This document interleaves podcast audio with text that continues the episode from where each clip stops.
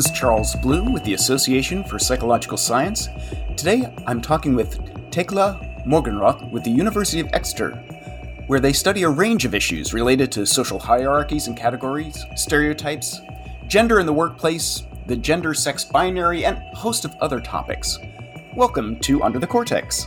Thanks for having me. I'm super excited to be here and talk to you about all the cool things about gender and not so cool things about gender, too, I guess. So, there's issues of gender equality, inclusion, transgender rights that have gotten a lot of attention in the public and are now part of the political debate. Uh, this includes laws restricting who can use which bathrooms and who has a right to compete on certain sports teams. And this is relevant even with the Olympics. So, really, to start with, can you just explain what is a useful definition of gender? So that's a really good question. And I think there's like a lot of confusion there, and that's kind of interesting. So originally, when people sort of started making the distinction between gender and sex, what they were meaning by the word gender was kind of the cultural interpretation of sex. So what does it mean to be a man or a woman in a society? So kind of what are the roles associated with that? What are the stereotypes associated with that? But today, really, when people say gender, what they refer to is more gender identity. So um, how do people see themselves? How do they feel in terms terms of them belonging to the two main categories of men and women, or also how do they feel about themselves, maybe in terms of being non binary. So these are really two different definitions of gender. And I think they're both useful. I think it's just important to be clear about what you mean when you say gender. So there are multiple definitions. Are there prevalent misconceptions out there that are particularly important, particularly common? Yeah, I mean, there's so many. I think there's like more misconceptions in my mind than right ways of thinking about these. One of the main ones is I think that people often conflate gender and sex. So, sex is kind of your anatomy and how you were born, and the sex assigned at birth, so the kind of biological things, the cells that you have in your body, your genitals, your hormones, those kinds of things. And then there's gender, and people often use these interchangeably and think it's kind of the same thing. But of course, they're not. We know that there are people for whom their gender identity does not um, match their sex assigned at birth. We also know that there's plenty of people whose gender identity does match their sex assigned at birth, but their gender role doesn't match those because, for example, they are women in leadership or stay at home dads. So, in our minds, all these things are so closely tied, and culturally, we perceive them as binary and oppositional to categories where all these things go together gender roles and sex and gender identity. When in reality, those are things that can be completely independent, and none of them are really clear two binary categories, not even sex. I can't imagine what it must be like having to listen to news reports or to go out in public and to see who you are as a political football or even a target of consternation, abuse, um, negative reactions. Have you had to deal with that? Have you seen this in action? And can you give me any guidance on how it's actually impacting people on the individual level? So, on the individual level, I mean, we know that people who experience stigma and who experience marginalization of their group or negative reactions towards their group, uh, discrimination, prejudice, we know that this has massive impacts on health, on mental health, on their feelings of belonging. And we know, for example, that transgender people and especially transgender youth how many of them um, suffer from depression, anxiety, and also suicide attempts are much higher than in most other populations. So it's extremely extremely problematic and that um, of course is exacerbated when they don't have a support network when they don't have support from their families.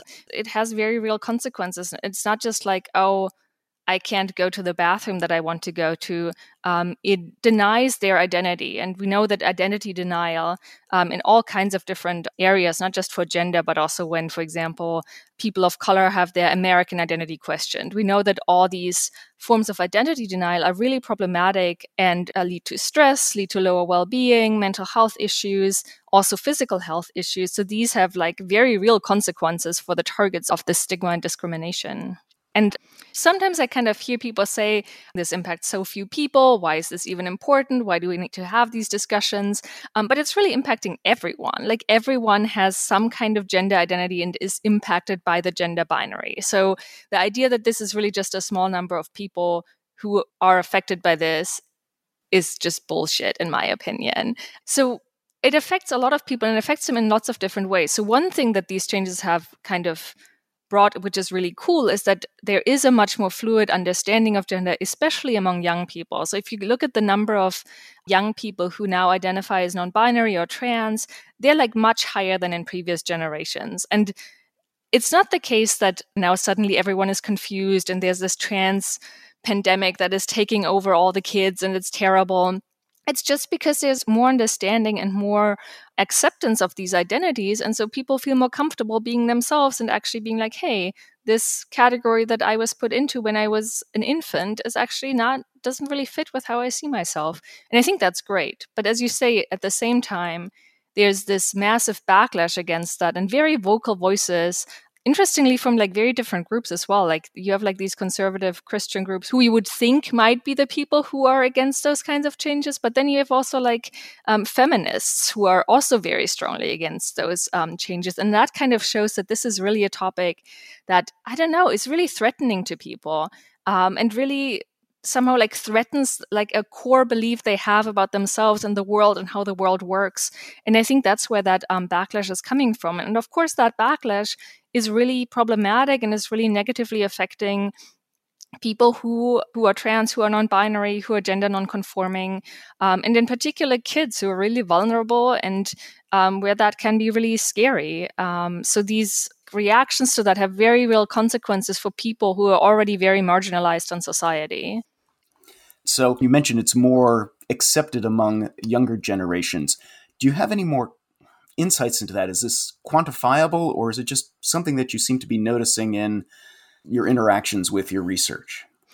I guess both. So I definitely notice it just like from anecdotal, like from interacting with people. Like even me interacting with my undergraduate students, they already like in my student evaluations, they all use the right pronouns. If I talk to older colleagues who are very much like progressive, very educated people, they're not so good. So I can definitely just notice that just from my everyday experiences. Um, but we also see that in our data. So, for example, in one big project that we have running at the moment, we're looking at different groups of feminists and their views and how they differ from each other.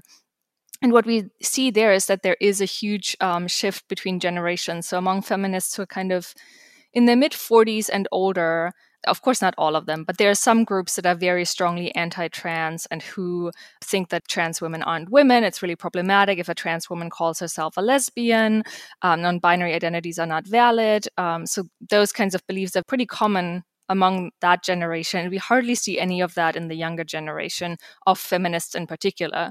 Of course, this is always an average. So, of course, there are some younger people who will also have these beliefs and there's older people who don't have these beliefs. But there is definitely a generational difference i would say. I'd like to take a moment and delve a little bit into the research you're currently doing.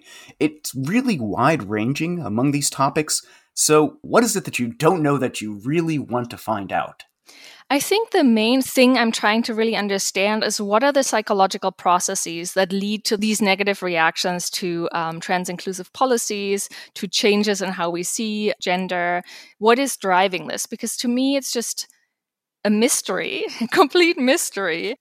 Because to me, the gender roles that we have, the gender system that we have right now, the binary system of there's men, there's women, and men are the breadwinners, women are the t- caretakers and uh, m- women look like this and men look like this. This is restricting to everybody, not just to trans and non-binary people. This is restricting to even to the people who benefit from the system the most, which are heterosexual men. They can't express their emotions. There's all kinds of rules of what a real man is like. So everyone is like negatively affected by this. Yet there is so much backlash to these changes, which I really want to understand. And for that, I'm kind of looking at various psychological mechanisms, kind of the benefits that this system provides, the psychological benefits such as getting a sense of who you are and who you're not, um, maybe state status or like status within a group, or just kind of a way to process a very complex world um, and kind of having shortcuts of knowing how things work. That's the, I guess, broadest question that I'm interested in at the moment. One of the things that surprises me is the passion that people speak out against this when legitimately it has no impact on their daily life. Yet it seems one of the most distinctive identities for them is to come out against equality and trans rights. what is happening inside the mind that causes that extreme backlash to something that has no impact on their daily life? Yeah, that's a really good point. And it's kind of interesting here. Like in one of our projects, we distinguish between what people say why they care so much about this and what is actually going on, like in their minds.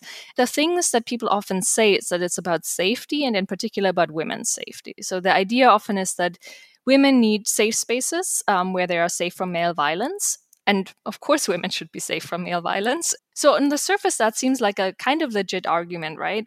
But then, if you look at the actual data, this isn't true. So, what is actually happening is that most gender based violence happens by people known to the victim in private spaces, not in like public bathrooms or changing rooms or any of these spaces where this is often debated.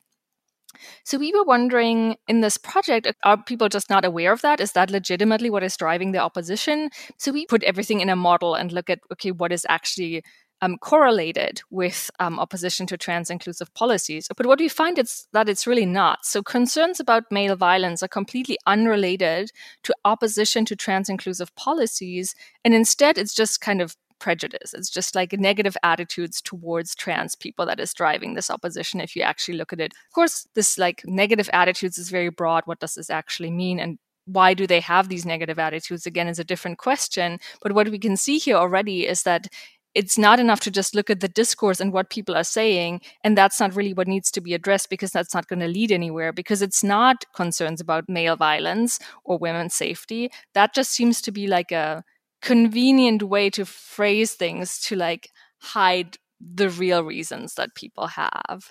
Certainly, if people were genuinely concerned about male violence, there are far more effective programs and policies and changes that need to take place to really have an impact on that rather than, as we say, the scapegoat for what seems to be a, a prejudice attitude. Absolutely. And it also just like, from no standpoint does this make sense. So it's really, it seems to be that something else is going on. And I think one of the main things that is going on is that gender is just an identity that's really important to people. A lot of people care a lot about their gender and what that says about them and what that says about others. Often women and men are in uh, heterosexual romantic relationships, so it structures those relationships. So it's something that like gives a lot of meaning and helps us navigate a really complex world and just like have shortcuts of like oh this is how this is going to work this is what this person is going to be like and so if you kind of change the meaning of those categories or even try to abolish the categories altogether that's really scary because suddenly your whole worldview is being questioned even if like a trans woman going to the women's bathroom itself will not really impact you very much but gender as a system changing could potentially impact you a lot. Well, that's a final question for you, and this may be a bigger issue than we can discuss in a podcast, but suppose there were a transgender teen girl in an audience that is debating her right to use the restroom of her gender at a high school, and around her are surrounded people who are being very vocal in opposition. What are the recommendations you would make to people trying to live in this environment who are just trying to be true to their gender expression. What I would say, especially to transgender youth um, who are maybe have less control over what environment they want to be in and like don't necessarily have the option to just like quit their job and go to a different company or move to a different state or move to the city or something i think for them it's just find people you trust and make sure you're safe and know that it gets better. And I think like that's horrible advice. I wish I could say something like, oh, you should just do this thing and it will solve all the problems. But I mean, unfortunately, that's not really how it works. But the internet's great and there's lots of people out there and there's lots of support groups. And that's, I think, one of the really cool things about the internet is that even if you are a transgender boy or girl in the middle of nowhere in Kentucky, you can still go online and find those people and find um, community and find strategies that have worked for other people who have been in similar situations to you. Wonderful advice. Well, I'd like to thank you for your time. This has been Charles Blue with the Association for Psychological Science, and I have been speaking with Thekla Morgenroth with the University of Exeter. Thank you very much for chatting today. Thanks so much for having me. This was really fun. Under the Cortex is a production of the Association for Psychological Science, which is dedicated to advancing scientific psychology across disciplinary and geographic borders.